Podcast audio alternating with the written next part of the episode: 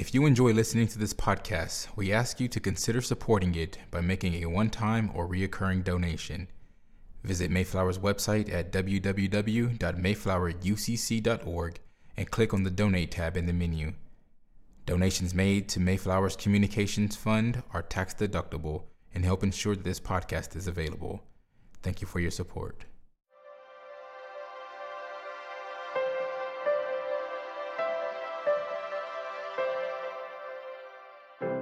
The sermon you are about to hear was preached at Mayflower Congregational UCC Church in Oklahoma City by the Reverend Dr. Lori Walke, senior minister at one of America's premier liberal Protestant pulpits. At Mayflower, we are an open and affirming peace and justice church, where we believe religion should be biblically responsible, intellectually honest, emotionally satisfying, and socially significant. We go now to the pulpit of Mayflower Congregational UCC Church of Oklahoma City and to the preaching and teaching of Reverend Dr. Lori Walke. Good morning. Welcome. Welcome on this first Sunday of Lent to Mayflower Congregational United Church of Christ, where no matter who you are or where you are on life's journey, you are welcome here. Let us pray together. The studies don't all agree, Holy One. Some say children ask an average of 73 questions a day. Others say it's 93. Still others report that kiddos ask as many as 200 to 300 questions per day. The grown ups around them tend to report that it's more in the 500 to 1,000 range. Studies also reveal that grown ups can't answer half of the questions children ask. Grown ups confirm this. After all, who can be expected to know off the top of their head what animals pass gas? Or how much the moon weighs? Or why bison walk slow but run fast? Or what is the meaning of life? Not having an immediate, clear answer does not seem to dissuade children from asking their questions. It does not seem to bother, unsettle, or discourage them. They just keep asking. Grown ups have questions too, of course, lots of them. We just aren't always as eager to ask. We let embarrassment, self consciousness, or pride get in the way. We worry we might seem silly or ignorant. We are also not too fond of not having immediate, clear answers. But over and over again, Scripture tells us stories of people asking all kinds of questions Where are you? Am I my sibling's keeper? Whom shall I send? Who do you say that I am? Who sinned? How many times should I forgive? If God is for us, who can be against us? In this season of Lent, set apart for seeking, grant us courage to ask our questions, Holy One. We just may find what we've been looking for. But if we are left wondering, be with us as we continue to live our questions so that, to borrow a line from the poet, perhaps then, someday far into the future, we will gradually, without even noticing it, live our way into the answer. With inquiring hearts, we pray. Amen. Our scripture lesson this morning comes from the book of Genesis, chapter 2, verses 15 through 17, and then chapter 3, verses 1 through 7. The Lord God took the man and put him in the Garden of Eden to till it and keep it. And the Lord God commanded the man, You may freely eat of every tree of the garden, but of the tree of the knowledge of good and evil you shall not eat. For in the day, in, for in the day that you eat of it, you shall die.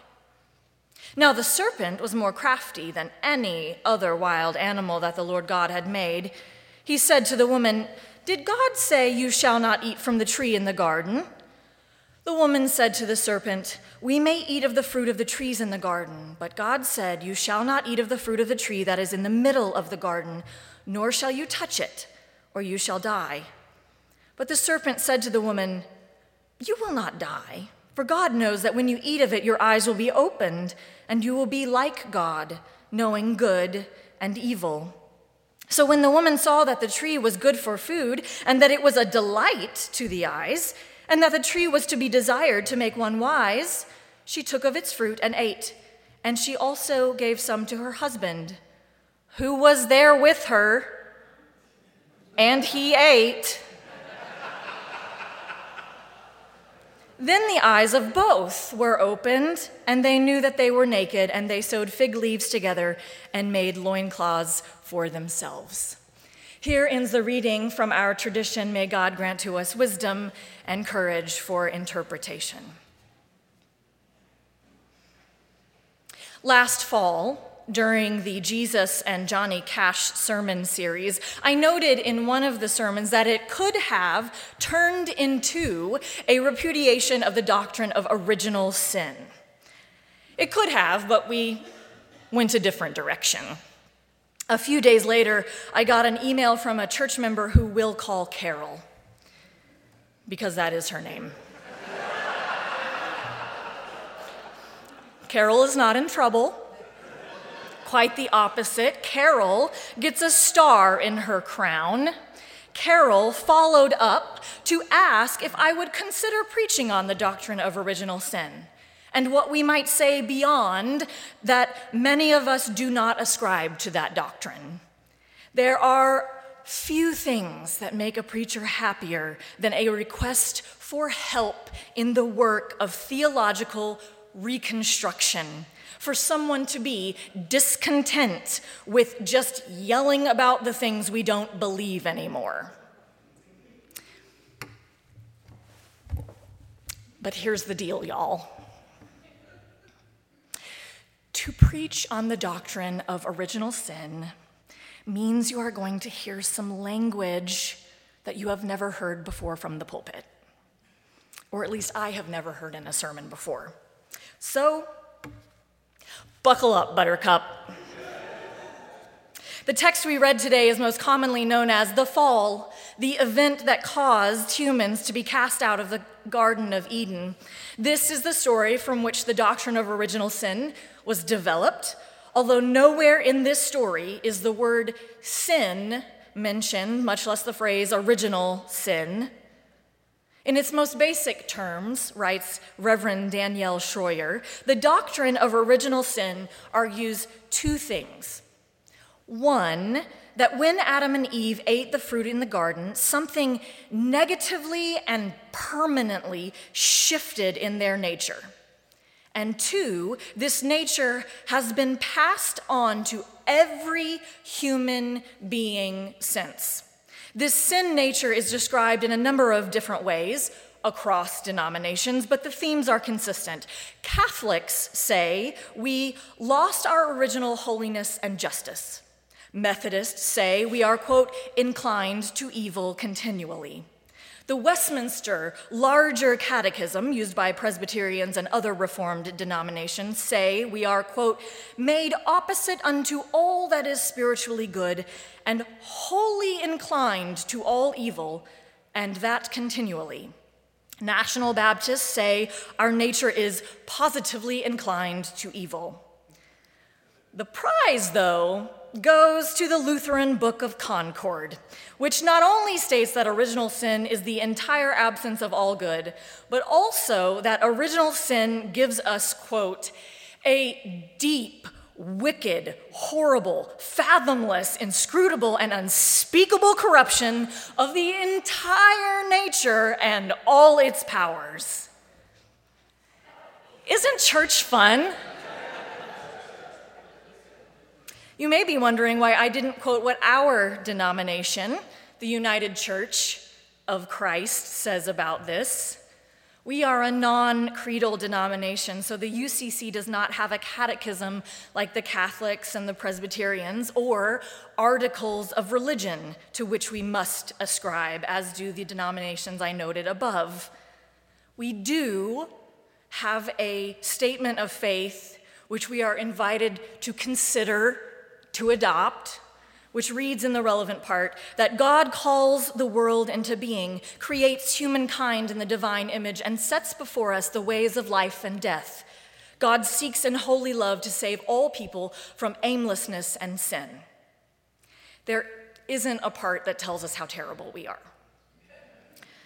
To be sure, the lack of original sin doctrine in our statement of faith is not necessarily um, something that makes us better than everybody.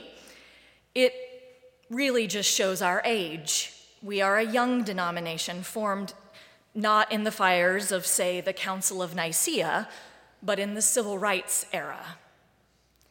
But even without a declaration of original sin in the UCC statement of faith, we still find ourselves dealing with it in a myriad of ways in our time, it is apparent in the onslaught of legislation that seeks to regulate bodies, reproductive health care, sex, sexuality, and gender, whether by limiting treatment options for pregnant patients, banning gender affirming care, forbidding evidence based sex education in schools, or even prescribing drag shows.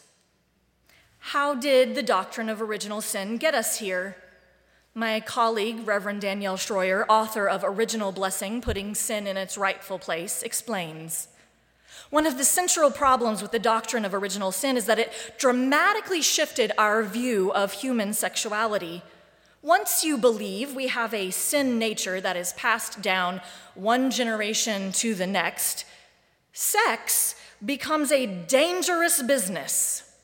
When the man and the woman eat the fruit in the garden, they realize they are naked and clothe themselves. This one detail in the story has been used by many to malign human sexuality. Of course, Genesis 3 does not alone explain the reason for Christianity's long history of disdain for sexual pleasure. Great Greek philosophers often spoke against the passions, and many saw any human desire as sinful. When you add God and faith to that already common idea, it's a pretty powerful condemnation. Celibacy becomes the marker of true purity and holiness, and even Christian marriage is considered an unacceptable place for sexual enjoyment. Though the text itself gives us no such details at all, many early church theologians described the Garden of Eden as a sexually innocent place. Ambrose, the fourth century Archbishop of Milan, believed the garden was perfect, which he defined as entirely devoid of sex. He considered sexuality the worst sin of all, and chastity the only true way to return to a perfect state of righteousness. Sorry to everyone in the world. Third century theologian Origen pointed out that marriage itself only came into existence after the fall, which he reasoned was due to its constant danger of sexual sin. The overarching consensus was that sex was necessary, but not necessarily good. It's a pretty reluctant view of sex. Sex has nearly always suffered from overly pessimistic views, again, for reasons too complicated to enumerate here, but these views became very specific as the doctrine of original sin developed. Tertullian lived in Carthage around 200 CE, and his theory, traducianism, which Shroyer calls the doctrine of original sperm, claimed that sin is passed on from one generation on to another through sex. More specifically, it's passed on through semen, which is where we get the term seminal identity. He believed that all semen came from Adam because souls were created before the beginning of the world, and the souls are in the semen. This material soul transported all the male parts from one generation to the next. So, sex was not only sinful, but the vehicle for all of human sin entirely. The doctrine of original sperm paved the way for the theory that the virgin birth was necessary to keep sin from being passed on to Jesus. And it's one of the reasons the Roman Catholic Church ended up promoting the doctrine of perpetual virginity for Mary, even though scripture itself mentions that Mary and Joseph had children after Jesus was born. If sexuality is impure, Mary could not take part and still be considered the Holy Mother of God. Augustine took Tertullian's doctrine of original sperm and pushed it even further because all the semen in the world was in Adam, then all of humanity was present in the garden. So, not only do we share in Adam's semen, we also share in Adam's punishment. This was the first attempt at a legal explanation of sin. We were present at the scene of the crime, so at the very least, we're liable for accomplice charges. Augustine also described sin as a hereditary moral disability. We are born this way, he said, and we can't do anything about it. We just cannot choose the good any longer. This, this, of course, is the ground floor of what will become total depravity. And it comes through sex because our guilt is inherited through Adam. And as for sex in the garden, Augustine admits that had they not eaten the fruit, eventually sex would have happened for procreation reasons, but because the garden is perfect, it would not have been pleasurable. The doctrine of original sin is why some people think that anything that has to do with sex or sexuality needs to be repressed, regulated, and legislated. This is why almost all of the anti trans, anti queer, and anti reproductive rights legislation comes from fundamentalist evangelical Christians.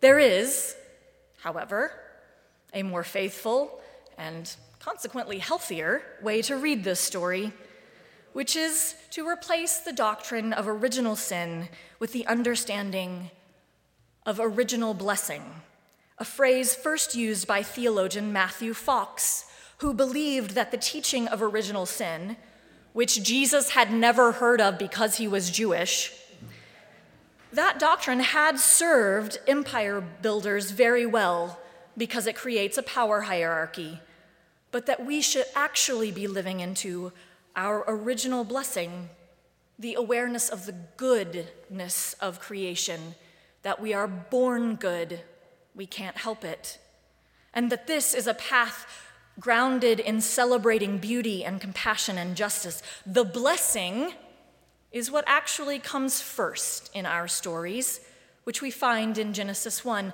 God's original blessing of us as being not just good, but very good.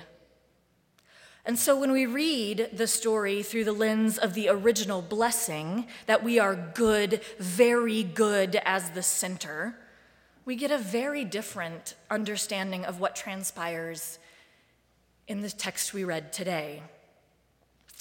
Reverend Shroyer writes When the man and the woman eat the fruit, we are not told how God feels about it.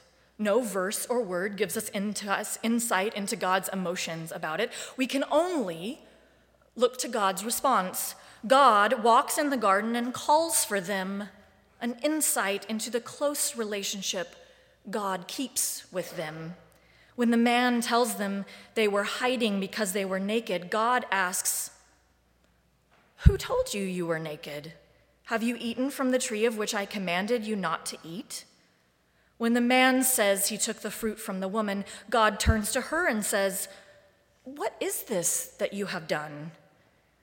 We do not know the tone with which God says this, but it does not say that God shouted, stomped, yelled, or berated them. Because Genesis is a story set in contrast with other ancient Near East stories, we remember that the overall intent of the Genesis creation stories is to present a picture not of chaos, but of harmony. So, though the verses do not tell us anything specific about God's tone, we can infer at the very least that God is not a raging lunatic or an angry tyrant, because it would go against the purpose of providing a distinctive contrast to the pagan gods of the time. When the man lays blame on the woman and the woman lays blame on the serpent, God responds in backwards order first to the serpent, then the woman, and then the man. And though the section does not contain two does contain two curses, neither of the curses are directed at the man or the woman. God does not remove the original blessing, and God does also, also does not bestow a curse. First, God tells the serpent it is cursed among all the animals.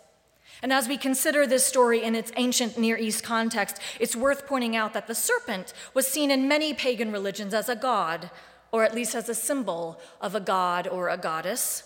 Sometimes the serpent was a symbol of chaos itself.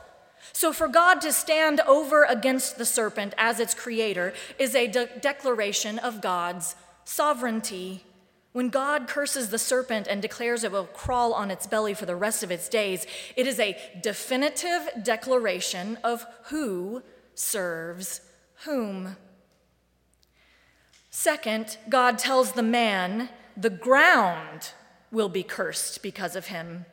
For us to understand this curse, we need to remember the wider context of Genesis 2, where the man is placed in the garden to till and tend the soil. God plants the garden and sends rain upon it. And as God's creation, the soil is designed to bring life. I, I, mean, basically, the man has a pretty easy gig. Life is going to flourish with minimal effort on his part. After they eat of the fruit, God curses the ground, not the man, and tells the man his farming vocation will now be much more difficult including sweat and thorns and thistles. And while this shift is hardly a good one, it is not a comprehensive one. Despite the curse, the ground still does exactly what it is designed to do. It brings life, just as it was intended, albeit with more effort. Life will not come as easily, but it will still flourish with effort. Farming the land goes from easy to difficult, but the integrity of the land and the call of the farmer remain the same. We can say the same for the consequences, not the curses, God describes to the man and the woman. Childbirth will be harder, relationships will be harder, tilling the soil will be harder. And this difficulty will last to the end of our human days. But God does not say, Well, you're no good anymore. I take it back. God doesn't say, Now sin will be passed on through you to all generations, and thanks to you, everyone will die. After God issues these two curses to the snake and to the ground, God makes garments for the man and the woman and clothes them. And the clothes God provides are a vast improvement over the fig leaves the man and woman made themselves. They are leather garments, which will be soft and keep them warm and stand up to the weather. God sees their vulnerability and covers them. God does not tell them to get over their nakedness and deal with it. God does not force them to stand out in the cold, naked, for punishment. God simply covers them. Whatever consequences exist because of their actions, God's kindness remains, for God's blessing is ever abundant. They still belong to God, and God still cares for them. God still believes they are good, very good. There is much more to say about this than can fit into a single sermon, but it's a start. It's enough for us to consider how things might be different if original blessing had been the primary message of Christianity instead of original sin. Perhaps instead of banning drag shows, we would be banning assault weapons.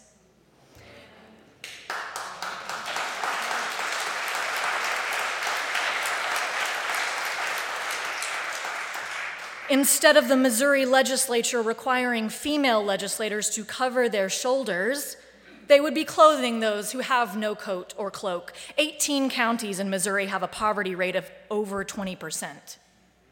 Instead of prohibiting gender affirming care, we would be funding it as a way to celebrate the image of God in others, a God based on the descriptions in Scripture is gender transcendent.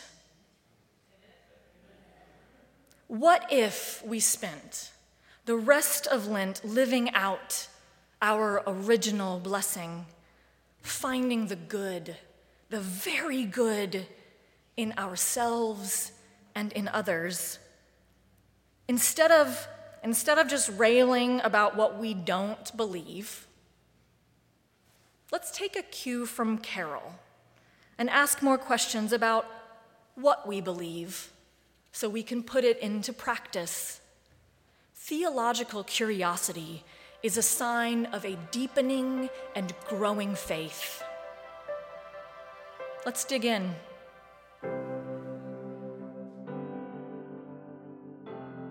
You've been listening to the preaching and teaching of Reverend Dr. Lori Walke.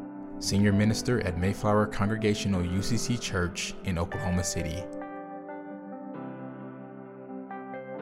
More information about the church can be found at www.mayflowerucc.org or by visiting Mayflower's Facebook page. Worship services are every Sunday at 10 a.m., with Sunday school classes for all ages at 9 a.m. Mayflower is located on Northwest 63rd Street in Oklahoma City, one block west of Portland. Thank you for listening.